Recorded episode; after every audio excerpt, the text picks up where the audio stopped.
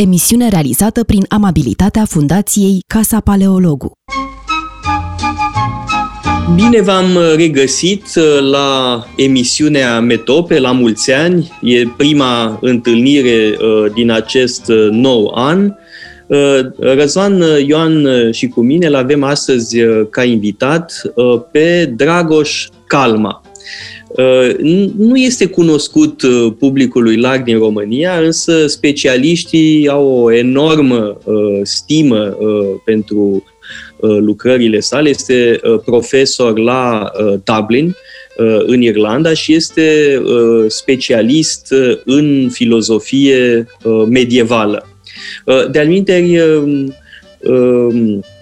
acum este în Cluj, este acasă revenit pe timpul pandemiei și l-am prins, din fericire pentru noi, într-o dispoziție foarte bună pentru a vorbi despre temele extrem de importante care îl preocupă.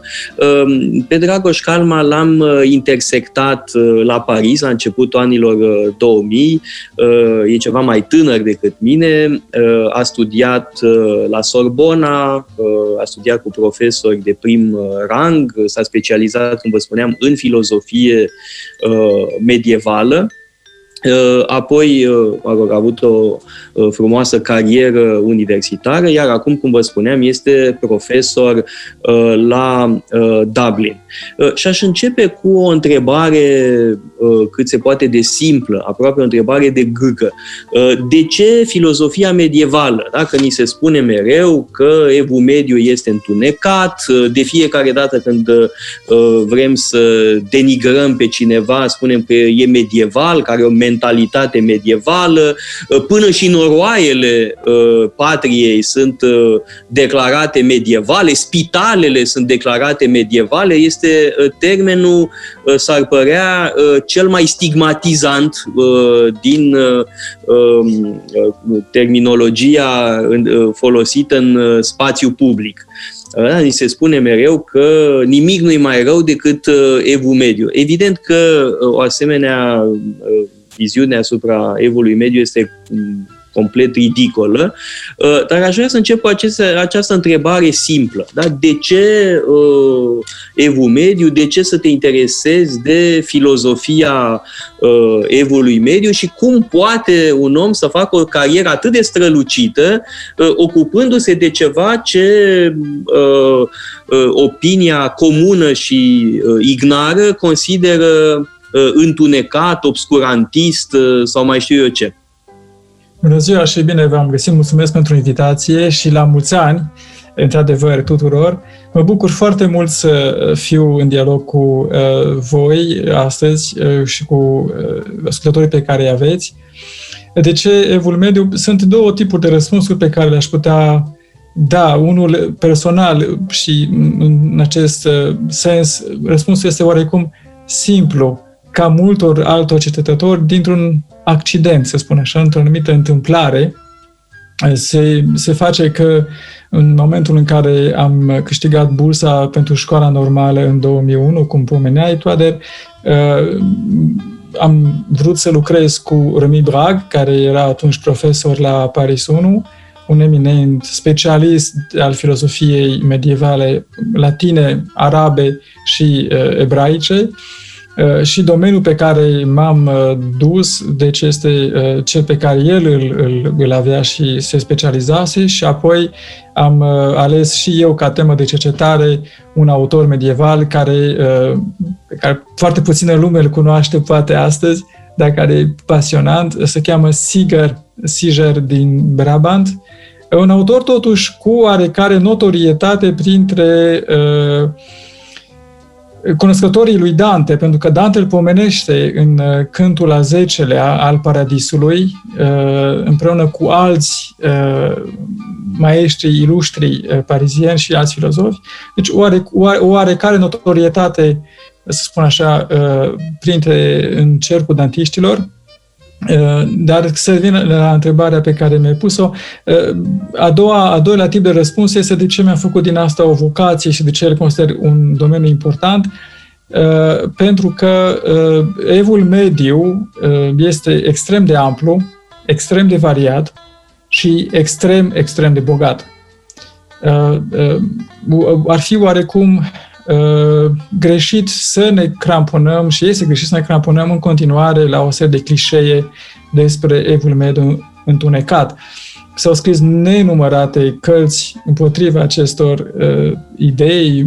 În România sunt mulți specialiști sau unii specialiști care sunt cunoscuți publicului, cum este Adi Papahagi sau Alexander Baumgarten, care lucrează în mod constant pe evul mediu și în mod constant încearcă să arate cât de greșită este această concepție uh, despre evul mediu. Uh, dar uh, cred că se poate spune uh, că în general, despre orice ce nu cunoaștem, ignorăm, despre lucrurile acestea putem vorbi orice și oricum. Ori evul mediu este foarte puțin cunoscut în continuare, chiar în mediile universitare occidentale. Să nu avem impresia că în România stăm mai prost decât în altă parte, nu. Și în altă parte se stă la fel de prost sau la fel de bine ca în România, cu în ce privește cunoașterea evului mediu. Nu e deloc o banalitate să spunem că uh, un francez, un italian sau un german spune același lucru despre evul mediu, deși se plimbă pe lângă catedralele medievale de zi cu zi. Tot medieval este cel care are o anumită concepție despre, uh, nu știu, rațiune sau uh, uh, despre, despre lucrurile care se întâmplă. Uh, din păcate, am impresia că putem spune că există o anumită tendință să ne raportăm la istoria gândirii în general, și aici înțeleg și filozofie, și teologie, și matematică, și astronomie, orice înseamnă gândire în general, într-un, într-un mod uh, care ar fi, oarecum, uh, am, am, am percepe această istorie ca fiind o, un, un muzeu, un muzeu al al umanității sau un, un muzeu al istoriei noastre intelectuale. Ori partea cumva amuzantă este că ideea de muzeu ne face, sau, da, ne face să credem că e ceva învechit, prăfuit, pus în niște rafturi, într-o, în niște vitrine la care trebuie să ne uităm și cam atât. E cumva locul unde din când în când cei care n-au ce face își pierd o duminică după masa. Ori partea, partea foarte frumoasă este că în greacă, da, muzeu, muzeion, da, este locul, templul dedicat muzelor, da, și uh, se numea uh, muzeion uh, uh, orice uh, spațiu de cultivare și de cunoaștere. Da? Biblioteca din Alexandria se numește de fapt, și o numește asta Strabon în geografia lui, Muzeul din Alexandria. Ori locul în care ai acces la o cunoaștere a misterelor, da? Muzele sunt cele care permit o înțelegere a misterelor, o înțelegere a lucrurilor care sunt dincolo de vulgar, dincolo de obișnuit. Dacă muzeul este într-adevăr acest spațiu minunat al cunoașterii, al înțelegerii și al învățării a ceea ce nu este cotidian, ceea ce nu este obișnuit, sunt perfect de acord să gândim istoria filozofiei medievale sau filozofia medievală sau orice ține de trecutul nostru ca un muzeu, pentru că prin el avem acces la ceva superior nouă și neobișnuit nouă în același timp. Ai evocat imensa diversitate a evului mediu. În plus de asta, însuși termenul de ev mediu este ceea ce s-ar numi în franțuzește un furtu. E o perioadă extrem de lungă, peste o mie de ani, în care punem de toate, care de fapt n-au neapărat mare legătură între ele. Vorbește-ne puțin de această foazonantă diversitate, a ceea ce se numește adesea greșit evul mediu. Da, ideea de evul mediu în general este foarte discutată astăzi. Sunt două tendințe în lumea occidentală academică, să spun așa, în ceea ce privește înțelegerea periodicizării evului mediu. Sunt unii autori sau cercetători contemporani, cum ar fi cei de la Cambridge sau de la Paris, care gândesc un evul mediu foarte, foarte larg, începând, să spunem, de la Sfântul Augustin până la Spinoza chiar, da? Deci aici incluzând chiar renașterea, zicând, vorbind despre un evul mediu foarte amplu. Sunt, este o altă gândire sau altă abordare istoriografică unde se face oarecare tranziție, mai mult sau mai puțin artificială, în secolul paisprezece, unde începe umanismul și s-a schimbat lucrurile. Dincolo de această, cum să spun, foarte specializată discuție, care în același timp este foarte, ne îmbogățește foarte tare, cred că trebuie gândit evul mediu așa cum este el. Adică o, un, un amestec al mai multor culturi. Termenul evul mediu nu se aplică decât în lumea occidentală. Dacă vorbim despre lumea medievală arabă, facem un contrasens. Lumea islamică începe în secolul șase, secolul șapte, se dezvoltă, pardon, în secolul șapte începe lumea islamică, în secolul șapte, opt, nouă, secolul acesta se dezvoltă gândirea și tradiția uh, islamică, ori comparativ cu ceea ce avem în Occident. Noi suntem deja în Evul Mediu, pe când în lumea islamică trebuie să vorbim cu adevărat de perioada clasică. Sunt începuturile, sunt începuturile de aur ale uh, culturii uh, în, în lumea uh, sau în țările islamice. În același timp, dacă ne uităm în Bizanț, ce se întâmplă în Bizanț, nu avem de, de, a, de a face cu nimic. Evul Mediu, secolul cincisprezece, paisprezece, este sfârșitul Bizanțului, unde vorbim despre Evul Mediu, când avem Evul Mediu presupune două perioade, înainte și după, ceea ce este în mijloc, da? Ori în Bizanț, ceea ce noi cuprindem ca fiind medieval, este sfârșitul unei perioade, este sfârșitul Bizanțului, nu este deloc mediu, pentru că nu apare nimic după, nu este nimic care să urmeze. Tot așa, în tradiția ebraică, dacă ne uităm, suntem mult dincolo de Evul Mediu în, în tradiția ebraică, în perioadele despre care noi vorbim ca fiind... Deci este cumva, practic, o, o, o gândire, o decupare a temporalității sau a istoriei după model occidental.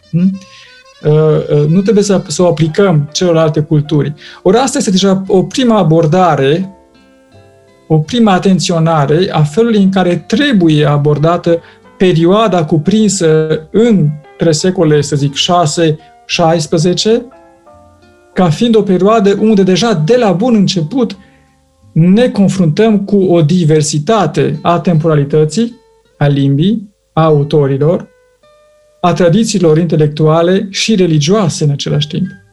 Nu este deloc monoton. Deloc monoton. Deci noțiunea lui mai util occidentalocentrică. Da. Și nu ar fi mai util să renunțăm atunci la această uh, convenție istoriografică, nu care cumva s-au acumulat atât de multe prejudecăți, atât de multe greșeli, iluzii, încât uh, facem mai mult rău decât bine, dacă ne concentrăm. Face mai mult rău, dar în același timp este foarte comodă.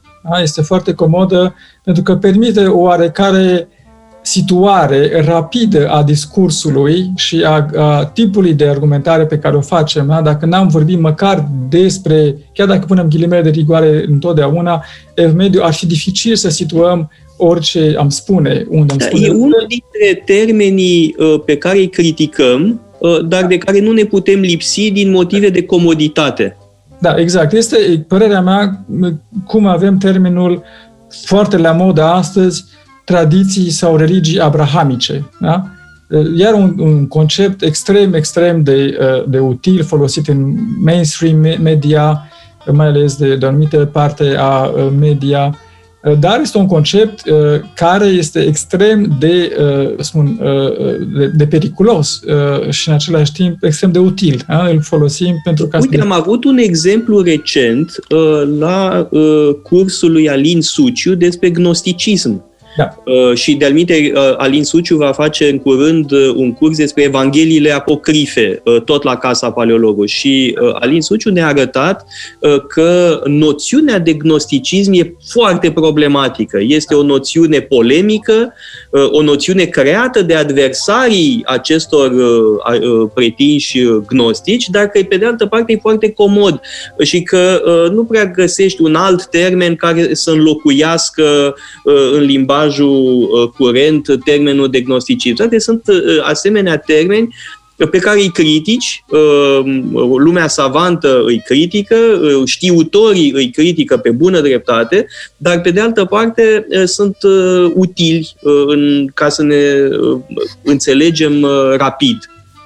Da, da, așa este. Sunt, sunt necesari, sunt niște teme necesari, dar în același timp trebuie să avem oarecare uh, atenție și să o sporim pe măsură ce lucrăm pe aceste concepte, să nu uh, eliminăm, să nu ștergem diferențele care există între tot ceea ce cuprindem sub acești termeni, astfel încât să avem impresia unui, nu știu, uh, unui ecumenism cultural, intelectual, de totul e la fel, totul este, aruncăm acolo tot ce, tot ce ne trebuie. Ori, tocmai ce spuneai înainte, Toader, felul de a arunca orice nu cunoaștem în acel mare creuzet care se cheamă Evul Mediu, este un hău. Un, un e, de fapt, un hău, de, un, fel, un hău în care aruncăm tot felul de lucruri, da?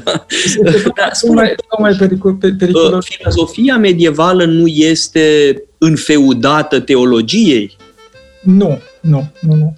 Nu, pentru că deja conceptul ăsta de teologie despre care, pe care îl, îl vehiculez este foarte problematic în, în Evul Mediu Latin sau oricare dintre aceste perioade sau tradiții despre care vorbim. În primul rând, teologie în teologia sau așa în, în, în lumea latină înseamnă mult mai mult decât ceea ce noi considerăm ca fiind teologie. Da? Este de autorii latini, da? De la Augustin până chiar și Sfântul Toma, vorbesc mai degrabă despre, o, despre doctrina, da? Despre sacra doctrina. Da? Noi am zice în română învățătura creștină. Da? Este învățătura De, pentru că doceo, docere înseamnă a, care este originea doctrină, înseamnă a învăța. Hristos este învățătorul, da? Ori teologia sau filozofia primă de la Aristotel are deja o altă înțelegere decât teologia pe care noi am gândit-o astăzi într-o, într-o, într-o manieră foarte simplistă, da? Teologie nu înseamnă neapărat sau imediat gândirea despre Dumnezeul creștin, monoteist, unic, adevărat, al cărui fiu s-a născut și uh, s-a întrupat și a uh, înviat. Da? Pentru că noi cu asta o asociem când zicem teologie. Teologia înseamnă știința despre ceea ce este divin, ceea ce este de ordinul divinului, adică ceea ce este uh, separabil, etern și imu- imuabil, nemișcabil, ne- de nemișcat. Da? Ori asta înseamnă un tip de a gândi divinul sau divinitatea fără să o asociezi în mod imediat unei practici religioase sau unei tradiții religioase. Propun să facem o scurtă pauză publicitară acum, pentru că tema e atât de bogată. Reluăm uh, imediat după pauză. METOPE, emisiune realizată prin amabilitatea Fundației Casa Paleologu. METOPE, emisiune realizată prin amabilitatea Fundației Casa Paleologu.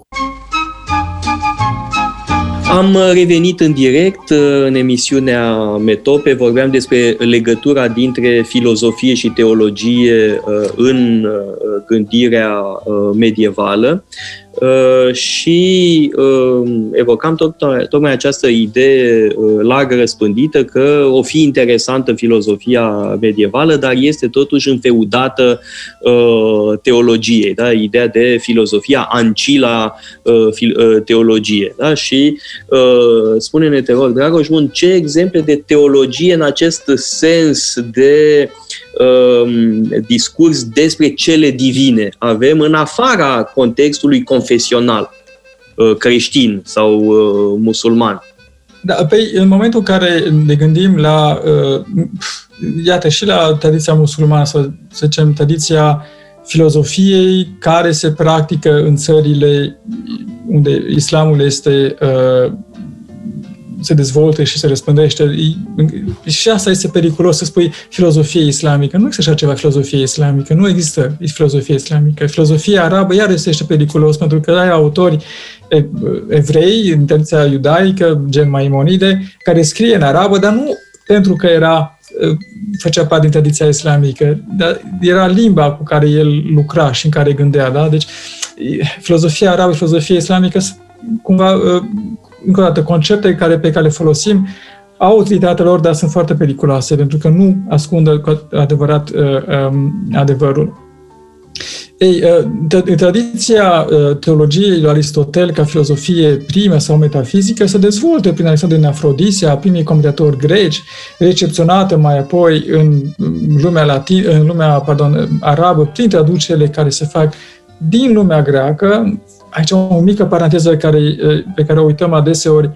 Faptul că filozofia greacă, elenă, pe care noi o cunoaștem astăzi, așa cum o vedem de pildă în celebrele ediții Leb sau mai știu, Toadne sau așa, sunt de fapt bibliotecile aranjate sau textele aranjate în bibliotecile bizantine.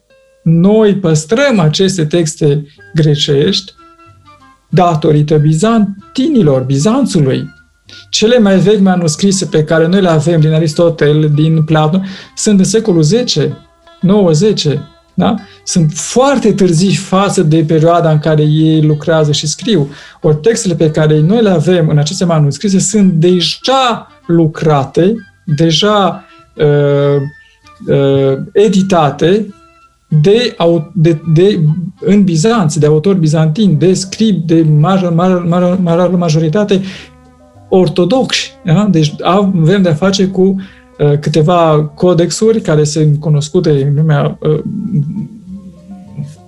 de oamenilor de știință, trei codexuri, care aceste trei trimit, ne transmit toată filozofia greacă, practic, este cele mai vechi, după care sunt copii ale acestor codexuri. Da?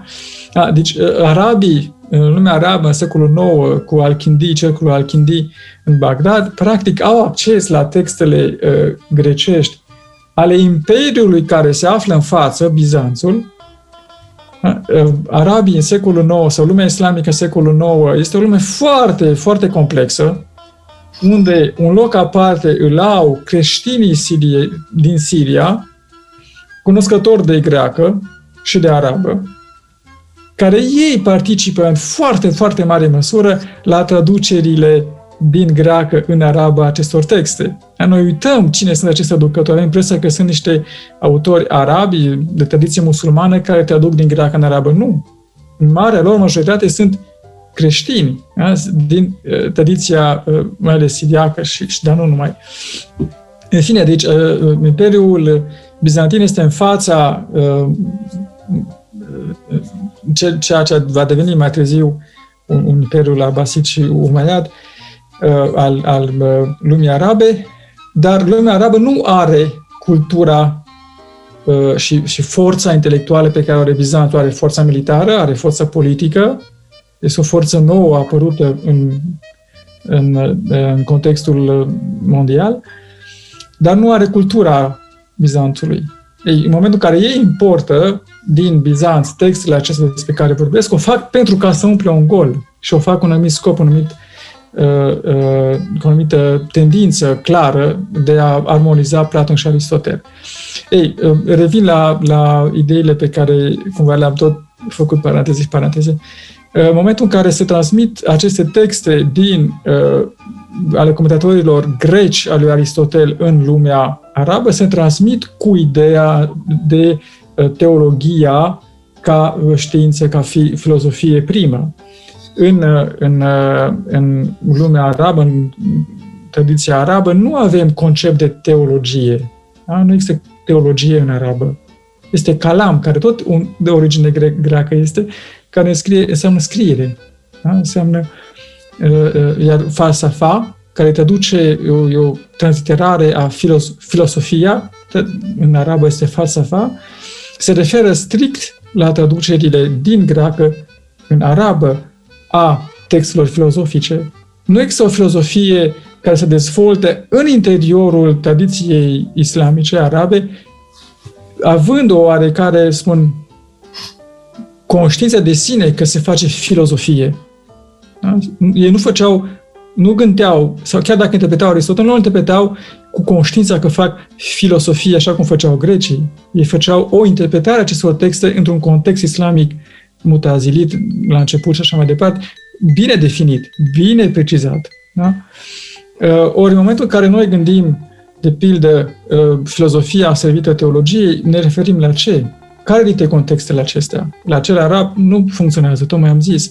la contextul bizantin este mult mai amplu. Se cunoștea în lumea bizantină în secolul zece, în secolul nouă, până în secolul doisprezece, se cunoșteau bine textele păgâne grecești. Propriu se citește, se comentează, e suficient să ne uităm la, la ce spune Psellos în, în textele sale, în, în tot ce ne transmit acești autori bizantini, felul în care Italos, la rândul lui, comentează și recepționează pe Proclus și gândirea uh, uh, uh, păgână. Hai să precizăm cine sunt uh, aceste mari figuri despre care tocmai ai vorbit. Cine e Proclus, cine este Psellos, uh, cine este uh, Italos. Să începem cu Proclus, da? Că în plus de asta ai și luat un premiu extraordinar din partea Fundației Humboldt pentru adevăratele descoperiri pe care le-ai făcut în privința lui Proclus, da? Reînnoind, cred, înțelegerea acestui filozof atât de important. Deci cine-i Proclus? De ce e important Proclus și de ce a avut o influență atât de mare în Evul Mediu? Da, Proclus este un autor care se naște în patru sute doisprezece, potrivit biografului lui Marinus, care încă o dată scrie o, o biografie mai mult sau puțin fiabilă.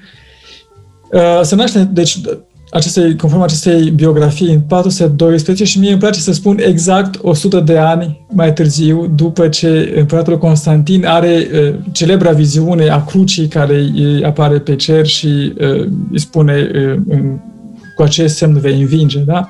Bun, de altfel nu e chiar sigur când a avut viziunea respectivă. Dacă nu cumva a avut-o mai devreme, dacă nu cumva a crezut că era Apollo, dar în orice caz, Eusebiu din Cezarea ne spune clar că e patru sute. Că nu e clar că a avut-o. Dar hai să ba trecem nu, e clar că a fost ceva, pentru că era multă lume de față. Problema e interpretarea, nu? În trei sute doisprezece. Așa este. Și, și sigur, Eusebiu, când, când, când face descrierea acestui text, o face într-o, într-o manieră care după aia rămâne cumva în tradiția creștină, ca fiind momentul de început al, al, al schimbării care se produce. Pentru Proclus era momentul de început al dezastrului. Exact, pentru că Proclus provine dintr-o familie foarte uh, pioasă, o familie păgână foarte pioasă. El, uh, împreună cu familia lui, uh, uh, își dedică mai multe ore din zi, în fiecare zi, rugăciunilor care se practicau atunci, rugăciunile către soare. De altfel, se păstrează imne sau rugăciuni pe care Proclus descrie soarelui.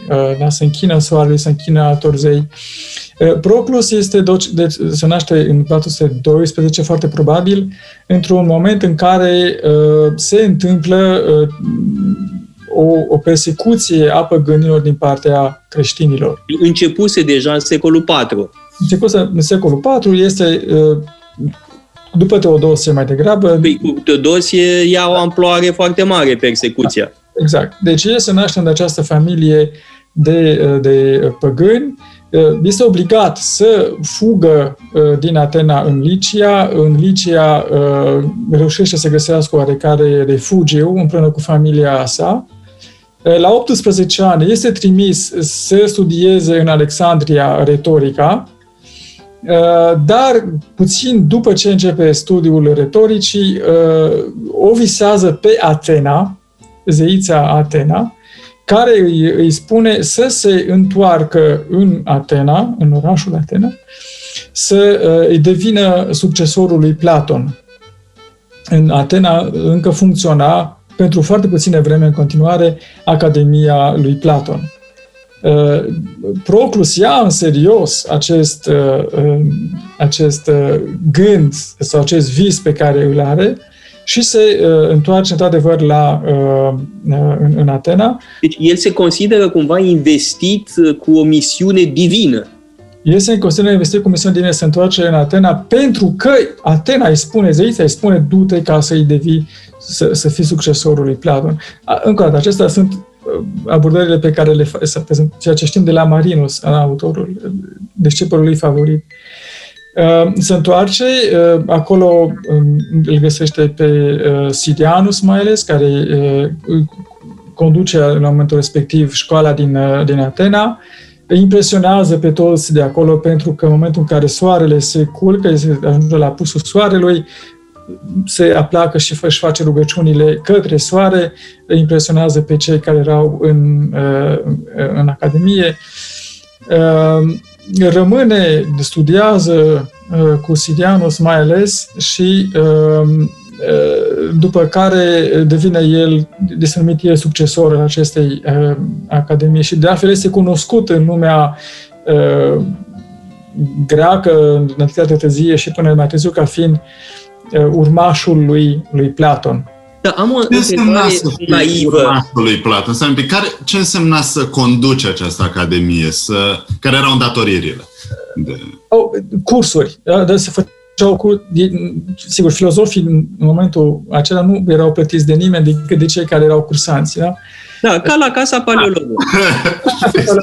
Exact asta vreau să spun. Deci, sunt plătiți de cei care uh, asistă la cursuri și pentru ca să poți să uh, supraviețuiești, sigur că trebuia să, să, să, să, să produci un tip de filozofie care în același timp era deschisă și accesibilă multora și celor care erau mai uh, dotați, care erau mai uh, atenți la ce se predea, cu ei avansai într-un cer mai restrâns la, la niște mistere sau niște niște cunoașteri superioare, un tip de cunoaștere superioară.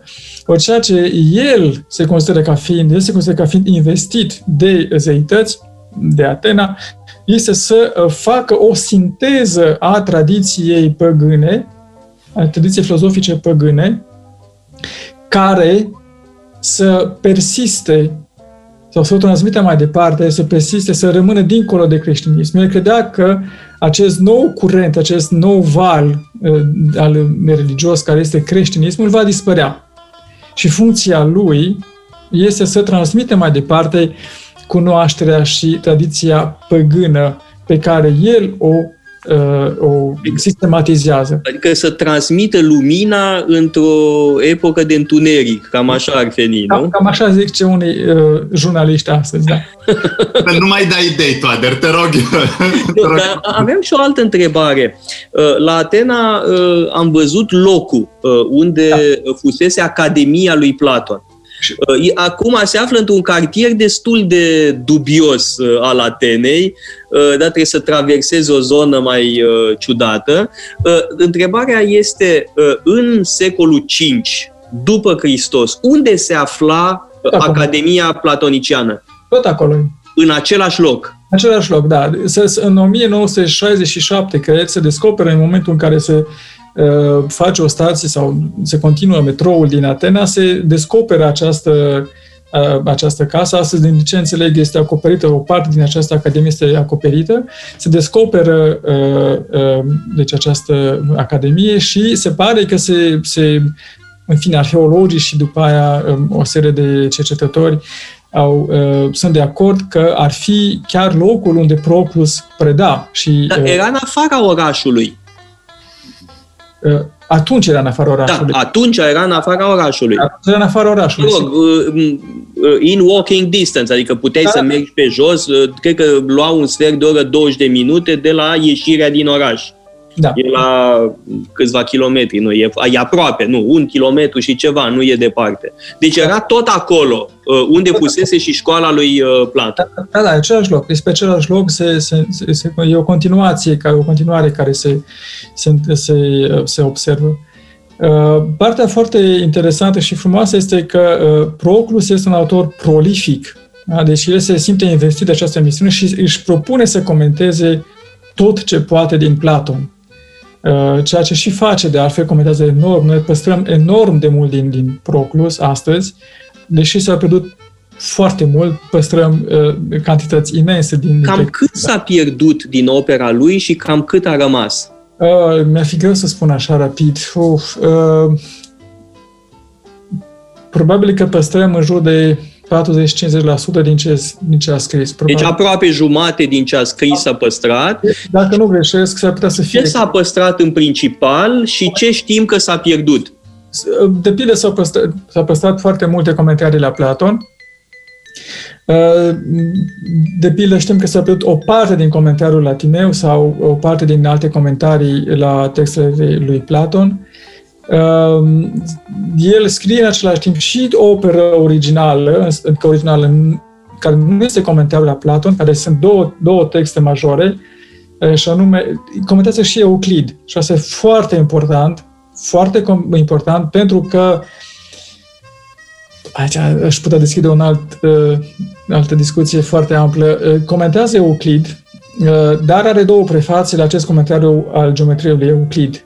Prefațe care sunt redescoperite, traduse și interpretate în Renaștere, în lumea latină în Renaștere, și care sunt atât de importante încât până și Kepler face referire la ele și uh, le, le, le gândește.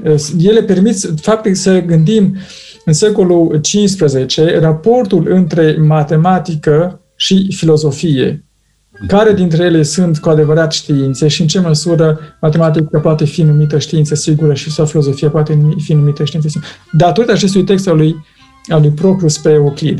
Asta mă, inter- mă interesează foarte mult, dacă ai putea să insiști un pic. Mă interesează uzul acesta al metodei geometrice, metodei lui Euclid în filozofie. Da, da el nu are virtuțile. El nu aplică, el nu aplică uh, la de, de, de, să avem comentariul propriu-zis la propoziția lui Euclid. Da? Deci, într-un, într-un mod foarte, foarte uh, direct se angajează cu ceea ce înseamnă discuția geometrică sau matematică a acelor uh, axiome. Începuturile, deci uh, începutul textului sau cele două prefațe sunt uh, alt, discută despre altceva, și anume despre în ce măsură uh, matematica, da? De, sau aceste, uh, această cunoaștere matematică este O, o cunoaștere care uh, are legătură cu ideile lui Platon sau nu. În ce măsură matematica este o știință care cumva se impune ca fiind adevărată, pentru că are formele uh, din care derivă, sau este mai degrabă un produs al, al, al minții. Și în ce măsură produsul minții noastre abstracte se apropie sau poate interacționa uh, cu ideile divine. Da? Și, și aici este partea interesantă, uh, mai ales în Renaștere, când uh, se, demon- se discută foarte mult uh, uh, cât de sigură și cât de adevărată poate fi matematica, da? Mai ales în contextul în care uh, avem de-a face cu uh, uh, o reacție anti-Platon, anti-platonică, uh, de același timp și unii autori care sunt foarte uh, uh, pentru Platon, sunt uh, în favoarea lui Platon în Renaștere. Deci aici este o o dezbatere și sunt autori care predau, care comentează comentariul lui Proclus la Euclid în Veneția și în Padova, fără să intre în detaliile matematice, în detaliile discuției, spun, geometrice. Asta este altă receptare, dacă, dacă vrei, a lui Euclid. Da?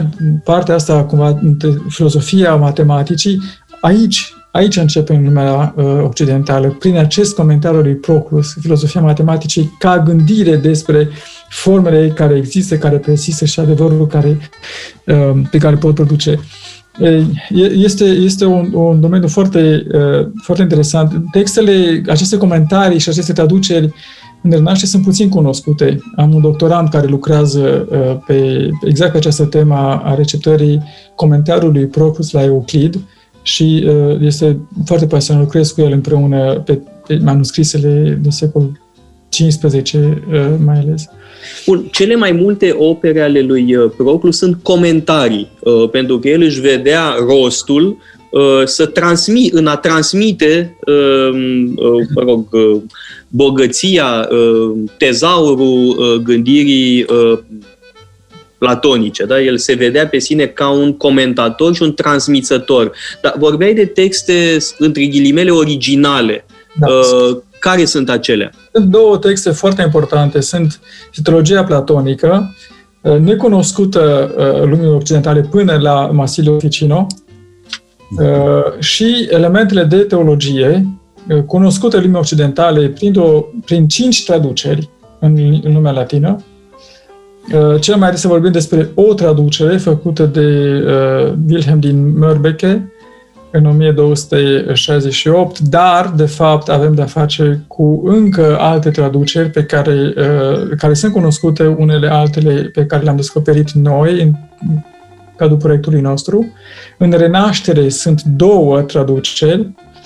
Una este a lui Franciscus Patricius, un autor de origine croată, am zice astăzi, o mie cinci sute optzeci și trei, A altă traducere este Emilius Portus, o mie șase sute optsprezece, și aici este interesant de amintit faptul că în o mie opt sute douăzeci și trei Kreutzer, un, un, un autor german foarte important, care publică tot Proclus în prima dată în limba greacă, în, folosește această ediție traducerea latină a lui Emilius Portus în latină, pune și textul grec, elementele de teologie, și dedică textul, ediția aceasta, dedică lui Hegel.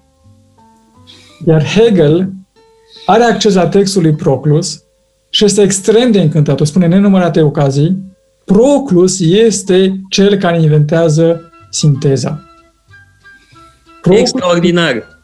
Proclus este Există inventor... o teză despre Hegel și Proclus?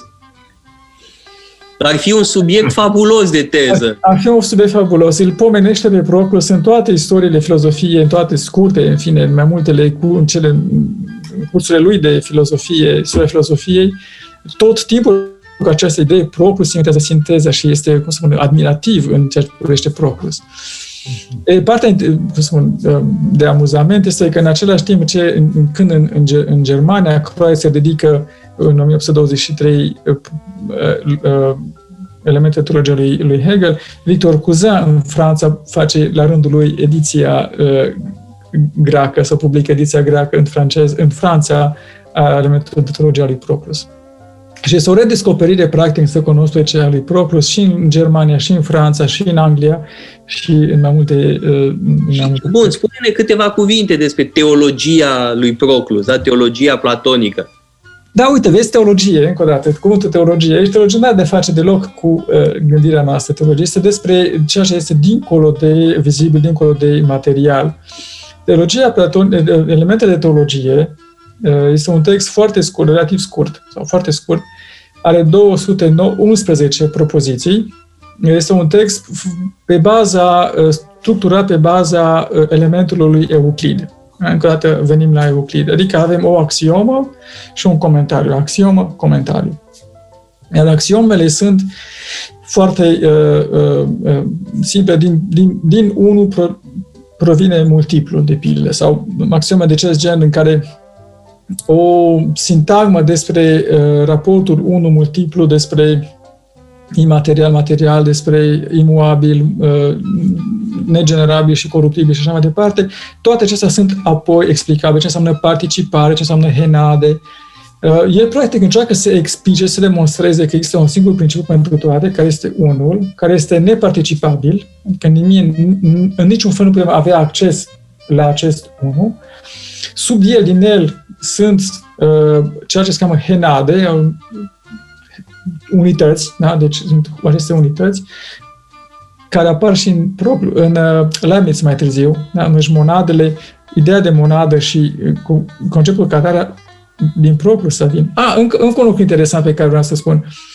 Matesis universalis, da? Pe care o știm de la Descartes, îl inventează Proclus. El folosește cuvântul acesta și înseamnă știința universală. Da? Vine din comentariul lui Proclus la Euclid. Din, cele, din, din acea prefață, în lumea occidentală, latină, preia conceptul din Proclus și ajunge la Descartes prin, uh, fine, uh, prin modernitate, prin, uh, prin acești întunecați medievali care nu știau nimic, dar aveau acces la toate sursele pe care noi nu mai citim astăzi. Uh, deci, Proclus descoperă sau demonstrează sau încearcă să explice în ce măsură multiplicitatea este cu putință în lumea în care trăim, în ce măsură, în același timp în care avem lumea care dispare și uh, uh, piere, se regenerează în mod continuu, copaci sunt aceiași tot timpul, oamenii sunt aceiași tot timpul, uh, câinii sunt aceiași tot timpul, ce face să nu fie pieritori, să nu dispară specia cald, uh, faptul că există ceva acolo care îi ține, da? Deci cumva ține o, o gândire, da, reproduce o gândire platonică într-o structură mult, mult mai amplă. El vine după de, criticele lui Aristotel la Platon, după Plotin, după toată tradiția sa gnostică despre care am pomenit puțin. E, practic, el, el gândește o structură piramidală cu acest un, unu, un, unul deasupra, neparticipabil, henadele, care sunt uh, cele care participă la unul și cele la care toate celelalte substanțe de sub, sau de desubtul acestor henade participă la ele, și apoi sunt intelectele și alte, alte substanțe până la noi, individualii sau persoanele individuale, multiplicitatea în lumea în care noi trăim. Îmi propun o, o cădere în multiplicitate, da? Sau o scurtă pauză publicitară și după aceste minute de dezmăț în multiplicitate propun să revenim la unul transcendent al lui Plotin și la teologia platonică, a lui, pardon, a lui Proclus. Facem o scurtă pauză și revenim peste câteva minute. METOPE. Emisiune realizată prin amabilitatea Fundației Casa Paleologu. METOPE. Emisiune realizată prin amabilitatea Fundației Casa Paleologu. Am revenit în direct în emisiunea METOPE. Răzvan Ioan și cu mine l-avem ca invitat pe Dragoș Calma, specialist în filozofie medievală, profesor la Universitatea din Dublin, și vorbeam tocmai despre imensa figură filozofică a lui Proclus în secolul cinci. Și ne spunea Dragoș Calma că Proclus a scris enorm, da? Se considera investit de adevărată, cu, adev- cu o adevărată misiune divină, chemat de însăși zeița Atena să salveze uh, filozofia și înțelepciunea de uh, ceea ce el considera barbaria creștină uh, din uh, epocă. Uh, întrebare... Uh, De ce mare parte din opera lui nu a supraviețuit? De ce jumate, poate chiar mai mult de jumate, din opera lui a fost pierdută? Da, aici, cum spun, este, trebuie spus uh, rapid o, ceva care mă amuză tot timpul să, să uh, îl amintesc colegilor mei care se plâng, vai cât avem de scris, cât avem de predat, câte administrație avem. Ne amintesc că Proclus a fost profesor sau șeful Academiei de timp de, Academiei lui Platon, desigur, timp de cincizeci de ani, că făcea patru cursuri în fiecare zi și că în plus scria șapte sute de rânduri în fiecare zi. Deci asta înseamnă practic un articol de zece pagini în fiecare zi, plus patru cursuri pe zi. Nu prea pot să le îi conving pe colegii mei că... E un adevărat model. Un adevărat model, sigur, dar eu... ne plângem că avem administrație, că avem cursuri. Uite, nu, nu era obligat să facă deloc aceste lucruri, se simțea investit să facă așa ceva. Da, aproape am impresia că sunt un leneș, că eu țin curs de câteva ori pe săptămână. Ioana Prândorel tot timpul îmi spune că predau prea mult, dar e de fapt o leneveală în comparație cu destoinicia fabuloasă a lui Proclus. E groaznic, mie nu-mi place deloc Proclus, ne face să părem foarte leneși, ne spraviți pe lângă el. Îmi place, ăsta e omul meu, îmi place foarte mult. Dar de ce totuși s-a pierdut atât de mult din opera lui? O parte din explicație poate fi și faptul că el fiind un, un, un, un filozof care acceptă o serie de teze neacceptabile în lumea creștină, de pildă, Trinitatea Lumii sau alte texte, o parte din aceste textele lui probabil au fost distruse sau au fost arse. Ca și în cazul lui Porfir. Ca și în cazul lui Porfir. Nu știm exact ce anume, când, care sunt, care e contextul în care anumită operă s-a distrus sau anumită altă operă a fost, nu știu, ascunsă sau mai știu ce. Este foarte greu când avem de-a face cu manuscrise, fie antice, fie mai recente, adică medievale, e foarte greu de spus cum și de ce supraviețuiesc anumite texte și de ce altele nu supraviețuiesc. Bombardamente, în timpul anumitor războaie, distrugeri de tot felul, incendii.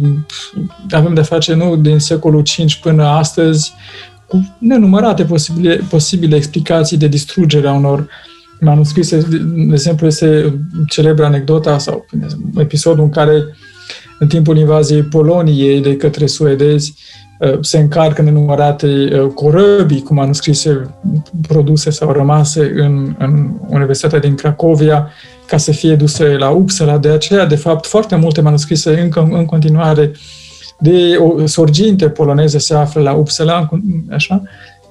O parte din aceste, această încărcătură, aceste vapoare se scufundă și dispar manuscrisele și nu le mai avem. Textele dispar printr-un accident oarecare. Nu știm în ce măsură, când, cum, gata, textele lui Proclus până astăzi au dispărut.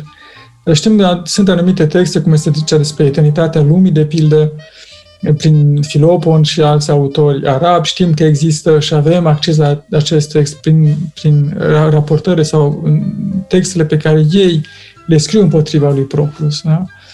Și încă o dată, chiar și acest text al elementelor de teologie este o ediție pe care o face un, un, un savant irlandez, de altfel. În Irlanda există o tradiție a neoplatonismului foarte puternică. De-aia ai ajuns profesor în Irlanda. Unul dintre argumentele pentru care m-au luat a fost acesta. Noi avem o tradiție, am pierdut-o, dar vrem să o reînnoim, această tradiție a neoplatonismului în Irlanda. E R Dodds se cheamă acest autor, care e cunoscut și în lumea românească pentru că a scris Grecii și Iraționalul. Da, e o carte faimoasă. Carte frumoasă. Acest autor, E R Dodds, este cel care face ediția modernă a elementelor de teologie lui Proclus. Același autor. E publicată la Oxford, este de origine irlandeză, predă la un moment dat într-un colegiu, Uh, uh, cred că Blackrock College, uh, predă greacă în acest colegi, după care se uh, primește un post la Oxford și acolo predă până la sfârșitul carierei uh, greacă și acolo produce acest text al lui, uh, al elementelor de teologie lui Proclus. Uh, ori, uh, el cunoaște toată tradiția manuscrisă a lui Proclus, uh, al elementelor de teologie, dar selecționează anumite manuscrise din, din această tradiție pe care o are, pe baza unui, fine, unui proces mai mult sau mai puțin uh, complex de selecționare a manuscriselor. Uh, dar partea interesantă este că nu ține cont de uh, manuscrisele bizantine, manuscrisele care circulau în Bizanț în secolele zece doisprezece. Circula mult Proclus în Bizanț? Se pare că sunt anumiți autori care astăzi care spun există o cunoaștere aprofundată a lui Proclus în Bizanț, alții care încearcă să diminueze sau să conteste această idee. Cert este că avem în Bizanț, în lumea bizantină, manuscrise ale lui Proclus, al căror text diferă de ediția pe care o avem din, din Dodds. Mărturia acestui, acestor diferențe, sunt două mărturii foarte importante. Prima este a unui episcop care se cheamă, episcop de Methone, care se cheamă Nicolae de Methone sau Nicolae de Methone, în franceză, care scrie o uh, respingere a uh, elementelor de teologie a lui Proclus, unde, practic, el ce face? Comentează fiecare propoziție în parte și respinge uh, uh, toate tezele pe care Proclus le elimină, pentru, le, le propune pe, ca fiind uh, periculoase, păgâne și contrare creștinismului. Și el, atunci, uh, practic, în textul acesta pe care îl scrie, folosește Dionisie Areopagitul, care este un este influențat de uh, Proclus. Nu știm cine este Dionisie Areopagitul. Nu, există variante multiple cine este acesta Dionisie Areopagitul.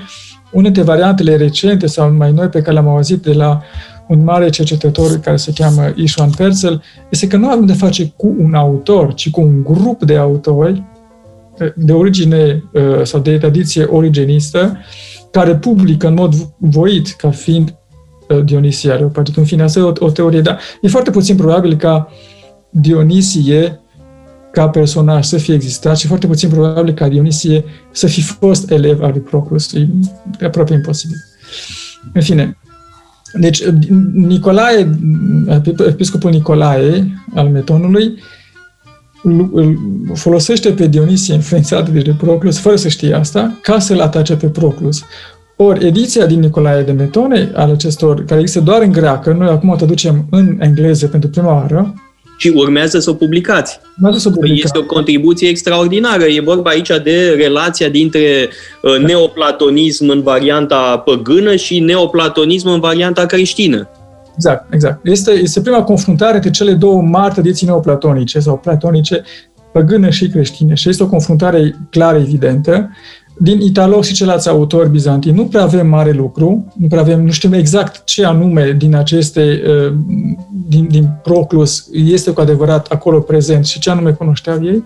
Avem mai mult, mai degrabă, condamnările, teze atribuite lui Italos și atunci este periculos să ne încredem întru totul cenzorilor. Dar, un moment, când a trăit acest episcop Nicolae? În secolul doisprezece, în Bizanț. Secolul doisprezece.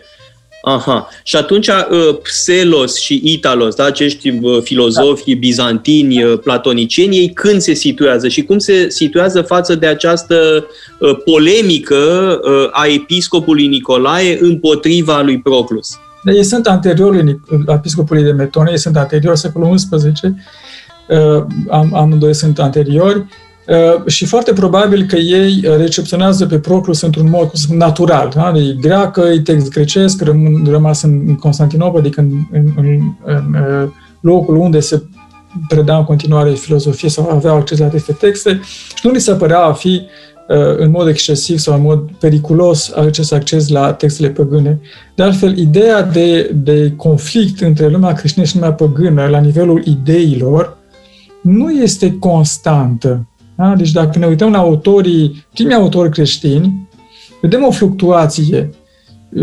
Iustin filozoful, Teofil din Antiohia și alți autori apologeți la, din începutul de secolul unu doi, într-adevăr vedem că aceștia reacționează cumva cu anumită, știu, cu anumită prudență, să nu spun, față de textele transmise de, de, de, de păgâni. În același timp, Iustin spune foarte clar, Iustin filozoful spune foarte clar, logosul, oricine care, oricare dintre filozofii vechi, Socrate, Platon, care studiau cu atenție filozofia, au avut acces la logos fără să aibă acces la revelația uh, uh, lui Hristos ca, ca Fiul lui Dumnezeu. Da? Ideea care apare și în Augustin, nimica, nimica spun, uh, surprinzător în acești autori. Iar Sfântul Vasile scrie acest minunat, această minunată scrisoare pe care poate o cunoașteți unui tânăr, da? Cum să studiem păgâni, textele păgâne și de ce să le studiem și îndeamnă spre citirea lui Platon și altor texte. Deci, ideea că este un conflict necesar între creștinism și păgânism e o idee cumva care trebuie revizuită, mai atent cu textele pe care, cu care ne face. Nu neagă nimeni că nu sunt Nu au fost momente de cenzură și conflicte, dar nu sunt constante. Nu e o constantă a creștinismului, nici în lumea latină, nici în lumea bizantină, acest conflict. Da? Bun, dar episcopul Nicolae a simțit nevoia să combată. El simte nevoia să reacționeze, dar pentru că era deja o tradiție care, se, care cumva era foarte amplă. Ori nu știm în ce măsură textul Nicolae, episcopului Nicolae are influență în Bizanț. Nu știm. Da? Deci el reacționează. Sigur că el ca autoritate episcopală nici. Teofil, Teofil este singurul care are și Sfântul Vasile, care au, sunt episcopi. Înainte, toți ceilalți, majoritatea apologeților nu sunt episcopi. Deci nu vorbesc în numele bisericii. Da? Ei vorbesc în numele lor ca creștini conversi sau convertiți la creștinism. Când ai de face cu un episcop care simte probleme, care simte dificultăți sau că ar putea să, cum să spun, să genereze accesul la Proclus, probleme în Bizanț, sigur că e, e normal, e de datoria lui să, să reacționeze la, la lucrurile astea. Dar nu, nu, nu e surprinzător. Ceea ce este interesant cu, cu episcopul Nicolae, uh, no, să, să termin cu Italos și Psellos, sunt de, au, și ăștia autori care, care au acces la textele lui Proclus, probabil pentru a învăța. Uh, ziceam că uh, uh, cunoaștem Italos mai degrabă prin cenzura care se întâmplă, sau condamnarea lui Italos. Ori, astăzi cercetătorii sunt oarecum... Avem și textele lui, despre universali și așa mai departe, unde nu, nu este nimica periculos, nu e nimica... Spun... Și de ce a fost condamnat Italos de biserica bizantină? Există mai multe, spune, există mai multe interpretări. Unii dintre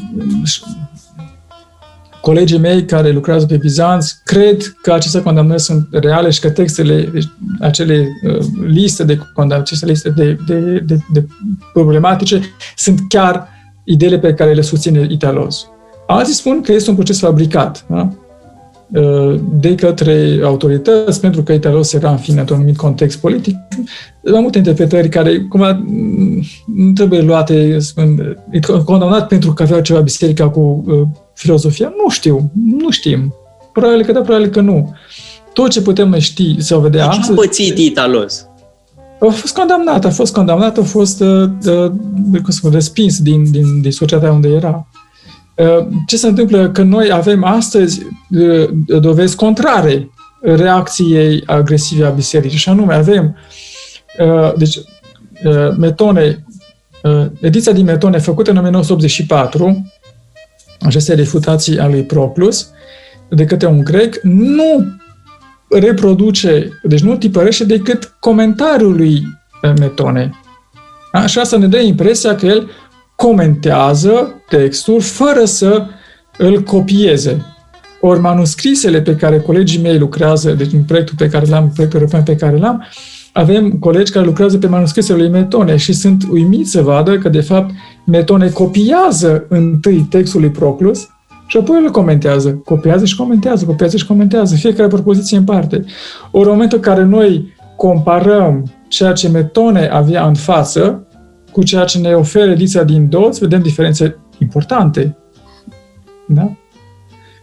Textul pe care Proclus în Bizanț era diferit de ceea ce noi citim astăzi. Ori, o altă, o altă dovadă interesantă este faptul că avem de-a face cu un călugăr georgian, Ioan Petriții, tot din secolul doisprezece. Nu știm exact raporturile între Petriții și uh, Methone, nu știm când trăiesc unii și alții, adică cumva acolo sunt dificultăți de, de, de cronologie pe, pe care nu o să intru acum. El comente, traduce în georgiană elementele de teologie lui Proclus și le comentează în georgiană. În georgiană. Ori, textul pe care noi le avem din, al traducerii georgiene, traducerea care după aia tradusă în armeniană. Traducerea din armeniană, secolul în, mai, în Renaștere, tradusă înapoi în georgiană. Oh, cum spun, Proclus în lumea, în Caucaz, este o, o altă lume. Este o lume extraordinară. Cât de departe ajunge Proclus? Până unde la est? Geografic? Din, din, din ce știu, bine, sigur, dacă luăm și Dionisie, tezele care ar fi recepționate chiar în India, e cam peste tot. Da? E cam peste tot. Și este singurul autor din lumea veche, din lumea antichității târzii, și singurul autor neoplatonic care are acest succes imens. Nu este Plotin. Da, e incredibil, pentru că la uh, Sorbona am avut un curs despre Plotin, dar nimic despre Proclus. Este, Plotin este, cum să spun, e mai suculent, e mai, uh, permite mai multe, spun, nu știu, o, o anumită suplețe, speculație. Da, Plotin. În timp ce Proclus este mai, sistematic, e, mai dogmatic. Da, e mai dogmatic, mai sistematic, mai, așa, mai, mai care, cum zic francezii, da? Uh, În fine, recepționarea asta imensă este cea, cumva, o parte din ea am descoperit-o noi și lucrăm pe această recepționare în lumea arabă și în lumea latină, care despre cauze și așa mai departe. Ei, în momentul în care Hai. noi lucrăm pe, pe partea, traducerea georgiană a lui Petriții, vedem că există o propoziție în plus, care nu există în ediția greacă a lui, a teologia lui Proclus, și o propoziție în minus. Deci, textul chiar circulă altfel. Ce avem noi astăzi, care ediție modernă, este o, spun, n-aș spune o făcătură, că nu e chiar așa, care o valoare științifică clară, dar în același timp nu este chiar textul pe care cu siguranță Proclus l-a scris și pe care îl citeam în Bizanț. Ori acest Petriții, care este un călugăr ortodox, care a studiat în, în Constantinopol, citește la rândul lui Proclus, îl comentează în Bizanț, că acolo își face școala, la Constantinopol, și după aia traduce, și simte nevoia să traducă în georgiană, deci să răspundească Proclus în lumea ortodoxă georgiană. Da? Cât de influent este Metone, cât de anti-filozofie sau anti-păgânism este lumea creștin-ortodoxă, de văzut, de revizuit, în orice caz, cu mai multă atenție, părerea mea.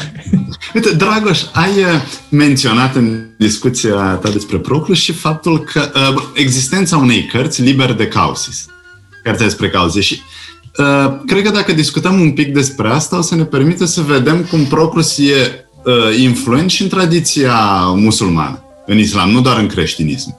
Da. Și în felul ăsta, cred că vedem, de fapt, cât de tare a fost Proclus, că nimeni n-a scăpat de exact, exact. lectura lui, de influența lui.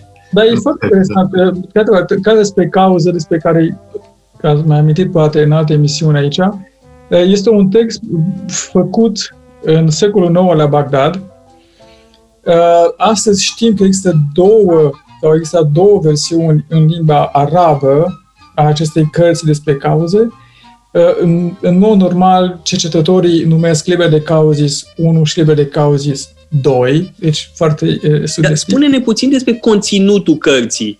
Da. Uh, că e o carte care a avut foarte mare influență, dar este total ignorată astăzi. Uh, da. De publicul larg. Da, în românești există o traducere mai veche făcută de Alexandria Baumgarten în acestei cărți despre cauze uh, și un lucru salutar în continuare. Textul acesta, ca despre cauze unu, deci cel care are succesul din Occident, nu vorbesc despre Liber de Causis, ca despre cauze doi, care are altă structură, alt conținut, sau oarecare alt conținut. Ca despre cauze unu, cel cu succesul occidental, este practic o revizuire, o rescriere a elementelor de teologie a lui Proclus în arabă, în mediul mutazilit din Bagdad. Ce înseamnă mutazilit?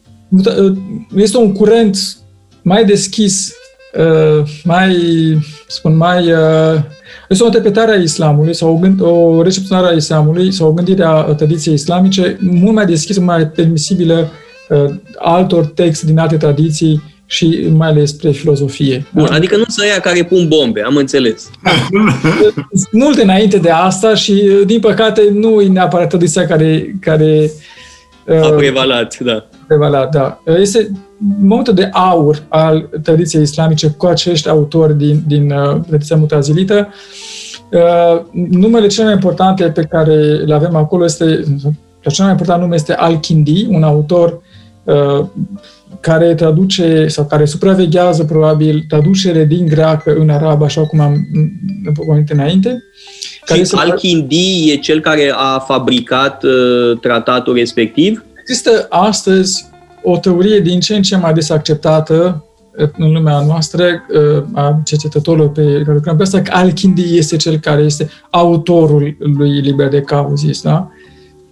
Dar mai trebuie spus ceva, că această carte este atribuită lui Aristotel. Da, da? Deci da. Este extraordinar de interesant. Ai o uh, prelucrare uh, a unui tratat al lui Proclus și este atribuit lui Aristotel.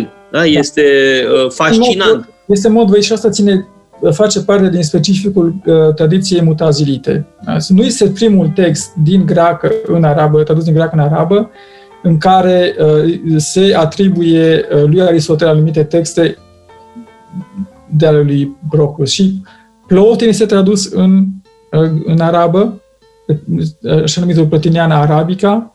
Uh, Pseudoteologia lui Aristotel este o compoziție din uh, anumite Eneade ale lui Plotin, uh, traduse în arabă, dar necunoscută în lumea latină decât în Renaștere. Și atribuite lui Aristotel. O parte din ele sunt atribuite lui Aristotel. Asta nu cumva și într-o tentativă de a reconcilia platonismul și aristotelismul? Exact, exact. Ei aveau nevoie tocmai de această reconciliere. De ce? Pentru că Aristotel era gândit în Bizanț și conceput uh, uh, din tradiția veche ca fiind filozoful.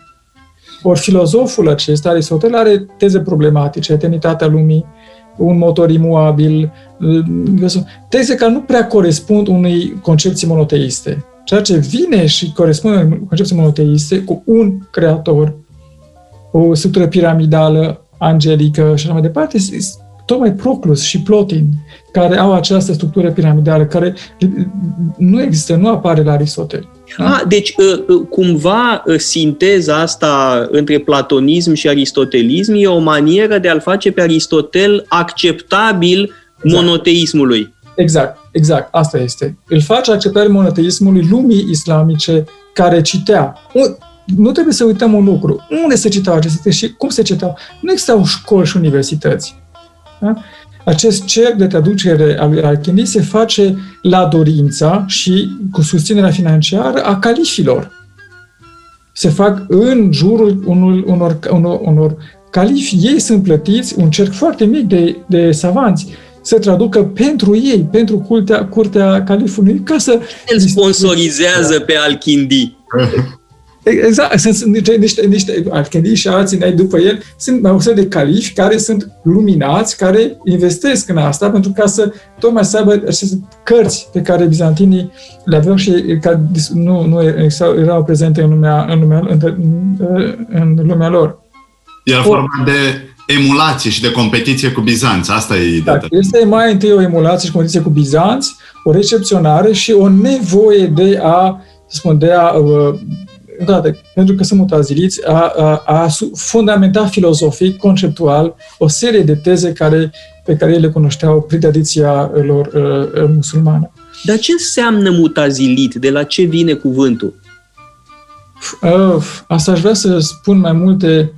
Uh, este... Uh, um, Este o, o soi de tradiție minoritară în uh, islam, este într-adevăr minoritară în islam, uh, care, a cărei origine etimologică îmi scapă, uh, n-aș, chiar n-aș putea să, să-ți răspund la asta acum.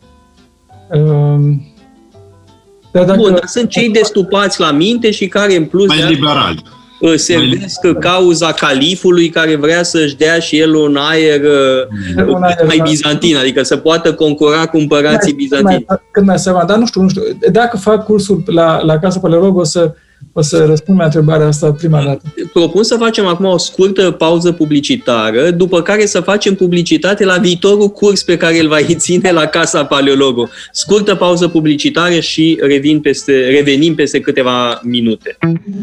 METOPE. Emisiune realizată prin amabilitatea Fundației Casa Paleologu.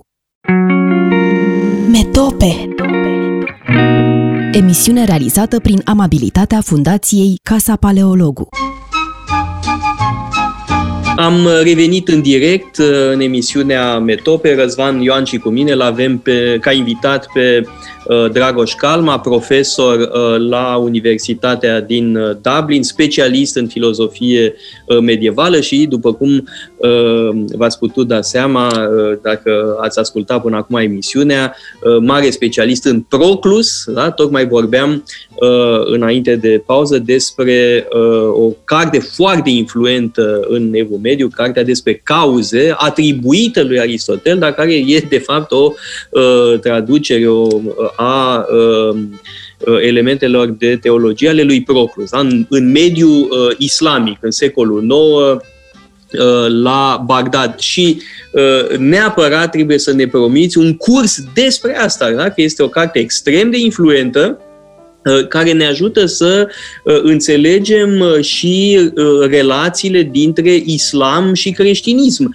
Relațiile, de fapt, în triunghi între islam, creștinism și filozofia antică, atât platonică cât și aristoteliciană. Da, da, da, este un, este un text foarte, în sine este un text scurt, are douăsprezece, două sute unsprezece propoziții, după modelul lui Proclus sau Euclid. Deci adică două... câte pagini? șaptesprezece douăzeci de pagini, deci scurtiți, un, relativ scurt, un text relativ scurt. E perfect. O axiomă, o propoziție, o propoziție și un comentariu, și comentariu. El fiind uh, încă o dată, noi avem trei manuscrise arabe din liber de Causis. Da? Două dintre manuscrisele arabe sunt tardive, secolul cincisprezece șaisprezece, și el, aceste manuscrise atribuie textul lui Proclus. Manuscrisul cel mai vechi de secol unsprezece doisprezece este textul care atribuie în mod explicit lui Aristotel această, acest tratat. Nu știm exact care dintre, tratat, care dintre manuscrisele arabe a fost adus după aia în latină, dar înainte să ajungem la latină, o propoziție scurtă, avem impresia în continuare, astăzi chiar în mediul nostru academic, că liber de cauzis, care despre cauză, este doar o remaniere a lui Proclus. Este total greșit. Este total greșit. Avem influențe din Plotin clare, avem influențe clare din uh, uh, Aristotel despre suflet și mai ales avem un vocabular în arabă, deci un vocabular coranic. Da? Deci, să dau un exemplu, când în lumea latină sau bizantină să vorbim despre cuvânt, despre logos. Imediat orice creștin, da, are ideea sau înțelege că prin logos, cuvânt, se face referire la, la Hristos, care este cuvânt. Da? Or, genul acesta, în, în momentul în care se traduce din greacă în arabă, anumite fragmente, anumite cuvinte grecești în arabă, se folosește un vocabular specific uh, Coranului. Ori, asta spun așa pentru că în momentul în care se traduce din arabă în latină acest liber de cauze, așa se cade despre cauze, cu toate aceste influențe multiple și frumoase în, în, în acest text, se traduce ca fiind al lui Aristotel, pentru că era atribuit al lui Aristotel. Deci nu este o invenție a latinilor să atribuie lui Aristotel, este atribuit pentru că așa vine din lumea arabă. Ori vine din lumea arabă în lumea latină cu un vocabular coranic, da? Pe care traducătorii nu-l recunosc neapărat, sau dacă îl recunosc, nu neapărat îl echivalează cu un vocabular biblic. Da? Partea foarte interesantă este că el intră în lumea latină și există, astăzi putem spune, după mai multele cercetări pe care am făcut, că există două linii de difuzare a cărții despre cauze. Una directă, care merge spre Paris, și alta care merge în, în, spre Oxford și Cambridge. Între Oxford și după aia Cambridge. Deci există o tradiție insulară și o tradiție continentală a cărții despre cauze. Ori, sunt mulți autori care înțeleg imediat că nu poate fi Aristotel, pentru că vocabularul este diferit de Aristotel. Și adică s-au prins. S-au prins că nu are. Este Thomas din New York, este un franciscan din Oxford, care spune clar că nu are cum fi Aristotel, nu, deci nu, nu, în faza nu merge, nu are cum fi Aristotel, și mai degrabă de tradiție platonică. Ei, în momentul în care el intră, acest text este în, în lumea latină, este uh, introdus la Universitatea din Paris, să fie predat și de șapte săptămâni, împreună cu alte texte autentice ale Aristotel. Deci el devine obiect de curs, obiect de studiu. Tot tot mai la Sorbona, adică autoritatea supremă în materie de teologie. Era de singurele, că de altfel, în momentul respectiv, în, în ceea ce privește studiul atelor liberare, deci la, la filozofie, nu la teologie. Da? În o mie două sute șaizeci și opt, am zis, Proclus se traduce în latină de către Wilhelm de Mörbeche. Toma... Mă, uh, Wilhelm de Mörbeche e același care îl traduce și pe Aristotel, etica politică. Da, da, da. Este traducător. Este, când traduce? o mie două sute șaizeci și opt, este episcop de Corint, deci are acces la textele grecești, cunoaște bine grecește, este episcop acolo în, datorită a cele de-a patra cruciade, sau avem lumea latină care este în Bizanț, au acces la textele grecești și au acces la, la Proclus și Aristotel, prin asta se traduce, de, de asta se traduce în latină. Ei, Toma din Aquino vede Proclus, citește Proclus, vede corespondențele între cele două texte, liber de carte despre cauze și Proclus, și demonstrează în mod faimos că nu avem de-a face cu un Aristotel autentic. Este un text pe care îl spune foarte clar, o făcut, fă, fă, produs în, de arabi, care are la bază Proclus. Deci el nu exclude influența textului arab, nu spune că cartea despre cauze este o prescurtare sau un rezumat al lui Proclus. Noi avem impresia asta și cumva facem noi înșine niște prescurtări pe care ei nu le făceau. Bun, deci Toma de Aquino s-a prins. Toma de Aquino s-a prins. Ei, După ce s-a făcut acest comentariu și lumea contemporană, lumea noastră, cercetătorii de așa până astăzi, au avut impresia că în lumea latină au existat doar șapte, șase sau șapte comentarii la, ca despre cauze. Toma din Aquino, Albert cel Mare, Siger din Brabant, despre care am pomenit, Roger Bacon și Pseudo-Henry de Gand și eventual Egidus Romanus. Fine, deci câțiva autori, șase-șapte autori, care au comentat liber de cauze, care despre cauze și apoi, până în două mii unsprezece, când am început noi să lucrăm chiar la Cluj despre acest proiect, ideea era că despre cauze nu are niciun impact în Occident sau un impact foarte limitat. Oricum, dincolo de secolul treisprezece, occidentale nu le mai interesează. Prin urmare, da, istoria filozofiei occidentale refuză o confruntare directă sau indirectă cu gândirea lui Proclus. În două mii unsprezece, de atunci și până astăzi, ne-am descoperit optzeci de comentarii la care despre cauze și șase comentarii la Proclus. Deci lumea latină nu doar că nu a refuzat, dar a comentat în continuare, chiar dacă știa că nu este Aristotel, sau tocmai pentru că știa că nu este Aristotel, au comentat acest tratat în Erfurt, Leipzig, Uppsala, Napoli, Cambridge, Oxford, oriunde, peste tot, Viena, peste tot. Avem comentarii în toate universitățile europene, din secolul, încă o dată, secolul treisprezece până secolul șaptesprezece. Chiar și în Croația avem comentarii în, în, în, anumite, în anumite zone din, deci, excentrice, să spun așa.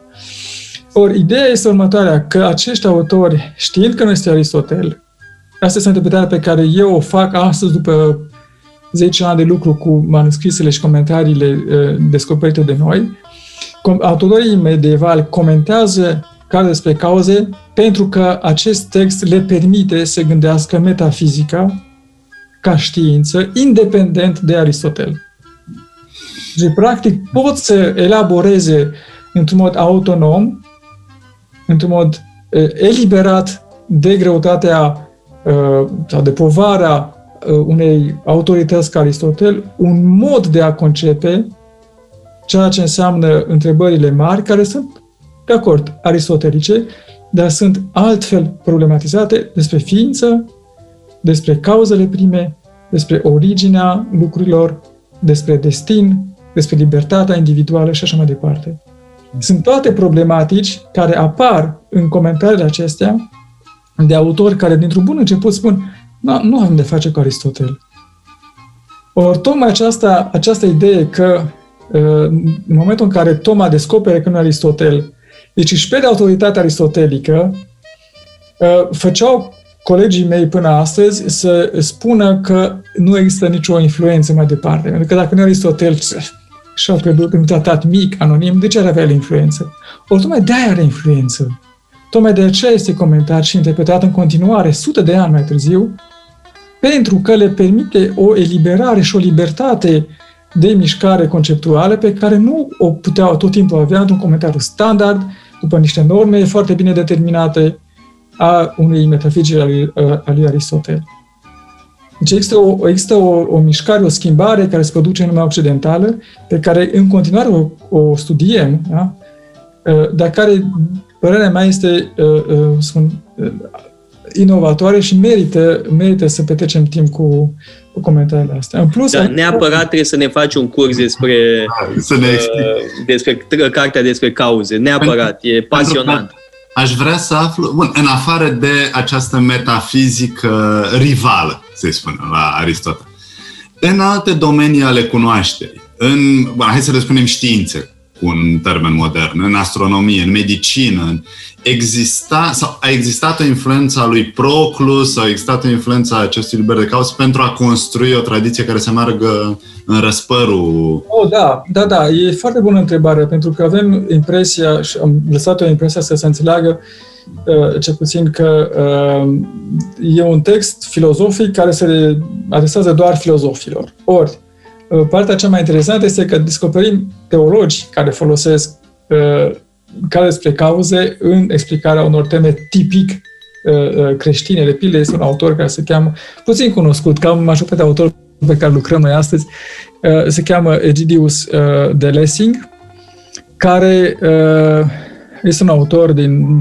sfârșitul secolului treisprezece, începutul secolului paisprezece, care folosește în mod repetat și explicit caz despre cauze ca să explice Trinitatea.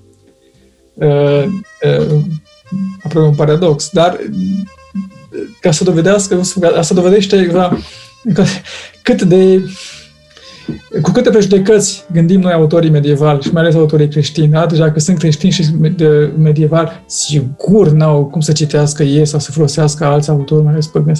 Nu, nu, nu, erau mult mai deschiși decât noi la multe, foarte multe aspecte. Toma din Aquino, el însuși folosește cazul despre cauze pe de o parte și Avicena pe de altă parte, ca să justifice filozofic, într-un text de tinerețe, comentariul a sentințelor lui Petrus Lombardus, ca să justifice în tinerețe posibilitatea filozofică a Euharistiei. Să explice de ce este posibil că atunci când uh, avem de-a face cu sângele lui Hristos și corpul lui Hristos, adică vin și pâine, da? Să vedem și să păstrăm gustul de vin, să vedem roșul vinului, să păstrăm, să vedem gustul, să, să, să gustăm, pardon, gustul pâinii, să vedem albul pâinii, dar în același timp nu mai este nici pâine, nu mai este nici vin, este, sunt altceva. Ori albul, roșu, cantitățile și așa mai departe despre care, pe care le vedem și pe care, în mod material, le, e, sunt gustate, sunt accidente, da? Care aparțin unor, unor substanțe, vinului sau pâinii. Ori el încearcă să explice că, în ciuda faptului că aceste accidente persistă, substanța este alta. Adică este sânge și este trup. E cum se pot separa cele două?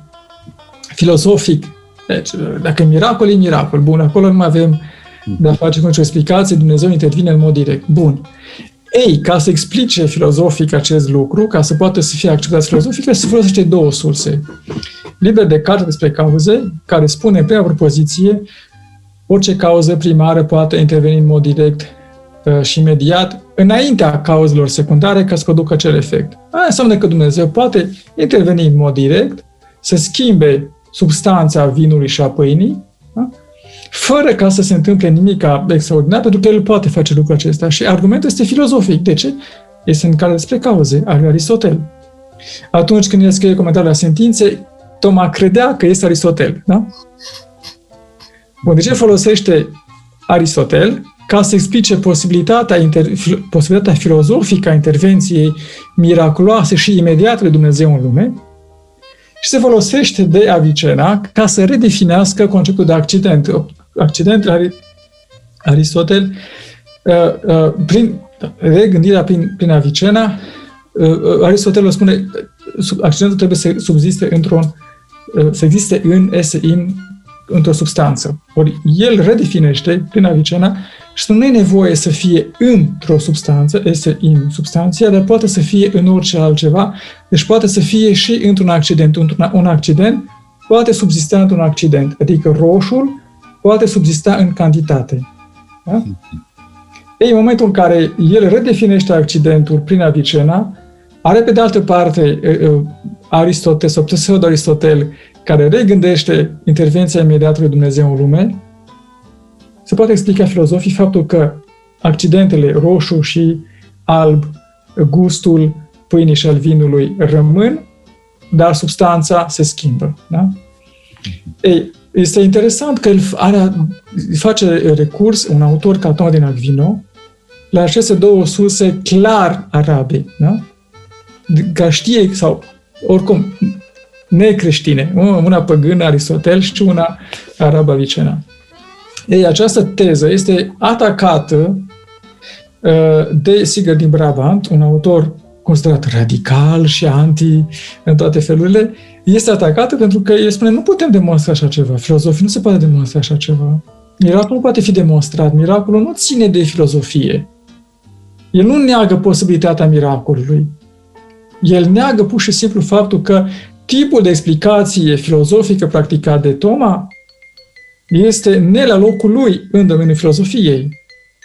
un filozof care se bazează strict pe ceea ce poate rațiunea lui să producă, pe ceea ce poate să fie din lumea naturală, filozofia naturală, rațională, nu are de-a face cu asemenea explicații care depășesc, uh, cum să spun, uh, ordinea normală a lucrurilor și lucrurile, felul în care lumea și natura se, uh, se, se manifestă.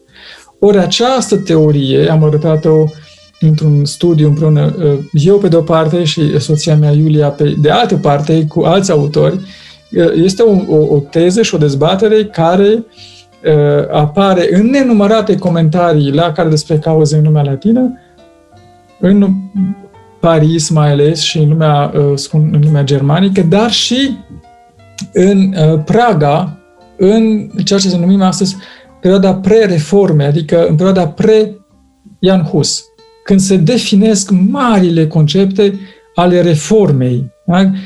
Euharistia este una dintre temele majore care uh, dezlănțuie pasiuni, chiar crime, în, uh, în, în, uh, în Praga, în, în începutul secolului cincisprezece, pentru că se discută în ce fel se, poate, se pot împărtăși oamenii, sub cele două substanțe sau sub o substanță. Adică dacă ei te împărtășești cu corp, de ce trebuie să ne împărtășești și cu vin? Da? Deci, uh, deci, contrarul acestei teze sunt utrachiștii, care spun nu, nu trebuie să, să, ne fa- să fie împărtășania sub cele două specii.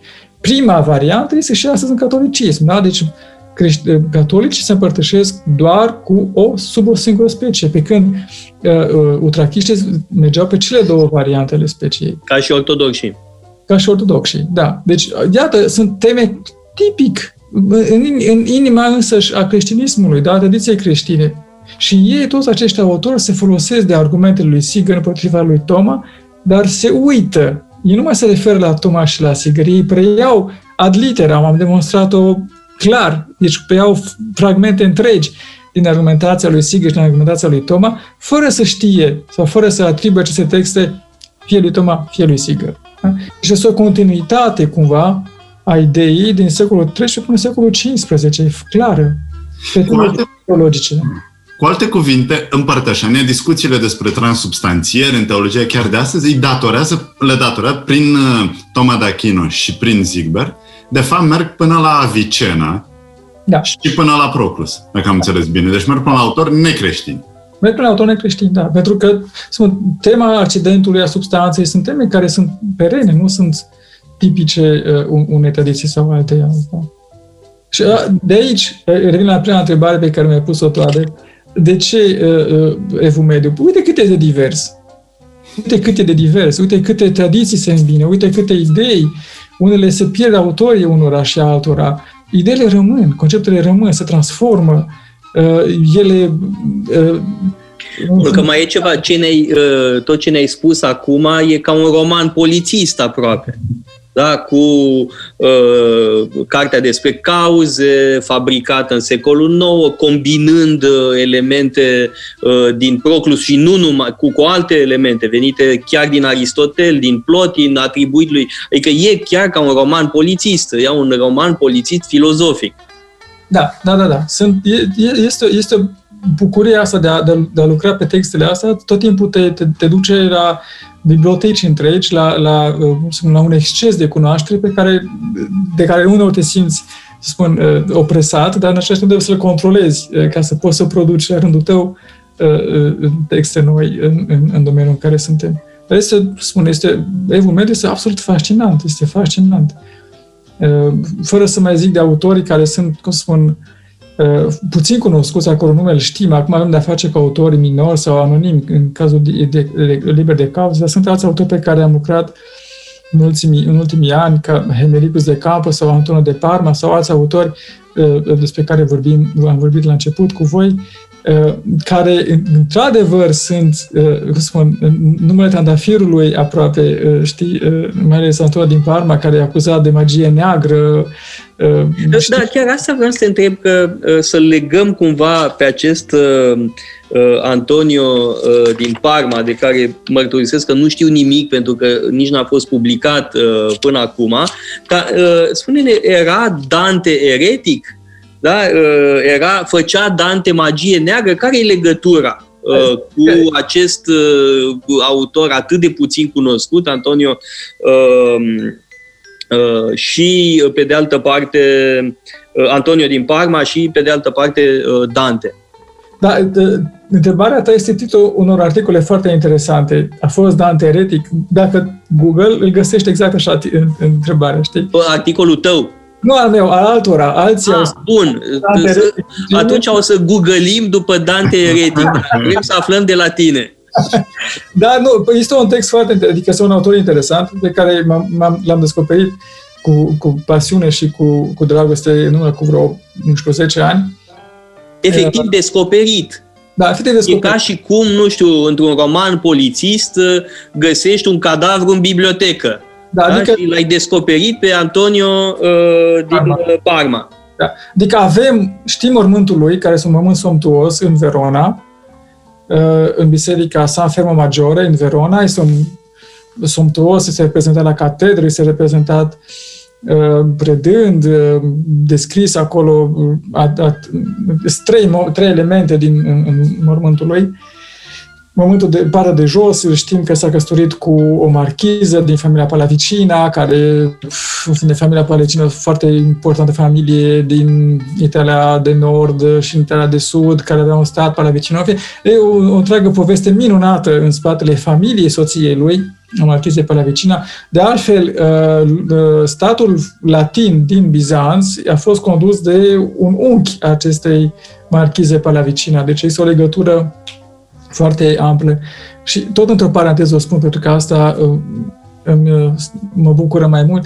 Unul dintre textele lui Antonio de Parma pe care le-am descoperit se află la, se află la Budapesta, un manuscris care a fost adus și cumpărat de la Veneția de Iohannes Pannonius, un, un, un poet umanist maghiar, care uh, s-a născut la uh, Oradea. Ah, avea... unde te-ai născut și tu, uite cum se leagă lucrurile. Da, bucuria, că m-am scris, a ajuns la uh, Matei, în biblioteca lui Matei Corvin, în fine, și azi lucrez pe el și sunt foarte bucuros. Uh, deci este un autor care, pe care l-am descoperit, este că știm mormântul lui și de la mormântul lui am mers pe urmele lui în bibli- diverse biblioteci și am găsit operele, pur și simplu. Am găsit comentariile la Aristotel, am găsit textele, uh, comentariile la Avicena, textele de medicină pe care le scrie și am reușit să descoperim, să, să vedem că este un autor care este cunoscut și printr-un proces intentat de Papa Ioan al douăzeci și doilea, Papa celebru, pentru că pe de o parte îl condamnă pe Maestru Eckhart, pe de altă parte îl beatifică pe Sfântul Toma, pe Toma din Aquino, deci un papă cumva dual și problematic, dar în același timp îl condamnă și pe seniorul Candide de la Scala, protectorul lui Dante Alighieri, și pe Matteo Visconti, senior de Milano. Ori, în acest proces care se intentează celor doi seniori lombarzi, este menționat Antonio de Parma în mod explicit, dar doar ca fiind în camera în care Matteo Visconti îi cere unui anumit, un anumit preot să facă magie neagră pe o statuie de uh, argint, reprezentând pe papă, ca să rămoare pe papă. Bun, dar asta era o pură invenție, probabil. Nu știm. Nu știm. Ah. Altfel de procesul e publicat recent în, din Italia, deci de atunci până acum nu s-a publicat, în fine, acum publicată. În al doilea act al procesului este menționat și Dante Alighieri ca fiind implicat în același proces de erezie și de magie neagră. Da? Și aici este legătura între Dante și Antonio ca fiind uh, spun, partea eretică sau partea uh, spectaculoasă a poveștilor. Dar, dincolo de atât de această simplă legătură anecdotică, găsim sau putem demonstra că Dante știa cu adevărat uh, textele lui Antonio din Parma, pentru că sunt niște dovezi pe care le-am arătat lumii cercetătorilor. Două, trei idei mari în Dante nu pot proveni decât din Antonio de Parma, acest autor până astăzi puțin cunoscut sau necunoscut multora dintre noi, dar care un, un autor care a fost foarte important în mediul uh, italian, în universitatea italiană în secolul paisprezece, pentru că este citat și copiat și recitit și recopiat până în secolul șaisprezece de foarte mulți autori italieni. Deci pentru noi este azi un anonim, Dar pentru ei, atunci, era un autor foarte important. Da, extraordinară poveste, dar chiar e, e fascinant, da, cu această acuzație de magie neagră, mă rog, la adresa lui Dante. Dragoș, îți mulțumesc enorm pentru această pasionantă discuție. Trebuie să reluăm, da? Pentru că am aflat lucruri absolut extraordinare și despre Proclus, despre cum a fost fabricat tratatul despre cauze, despre influența extraordinară pe care l-a avut acest tratat și, uite, nu în ultimul rând, acuzația de magie neagră împotriva lui Dante. Într-adevăr, ești un adevărat detectiv, da? un, un detectiv al filozofiei, al filozofiei medievale și nu te las până nu ne promiți cursuri. Sigur. Da? Începând cu ce vrei tu, dar sugerez cu cartea despre uh, cauze. Cred că Răzvan este de acord. Dar trebuie să exploatăm cunoștințele lui Dragoș. Îmi pare rău, dar... Da, este o pare mină rău. care trebuie exploatată, o mină pare de apă care pare. trebuie exploatată mai abitir decât... Uh, uh, Roșia Montană, da? Da, îți mulțumim foarte, foarte mult, Dragoș, și mă bucur că te-am avut pentru această primă ediție din două mii douăzeci și unu. Am pășit cu dreptul și o vom ține tot așa, deci vă dau tuturor întâlnire peste încă o săptămână, tot așa, marți, la emisiunea METOPE. METOPE. Emisiune realizată prin amabilitatea Fundației Casa Paleologu.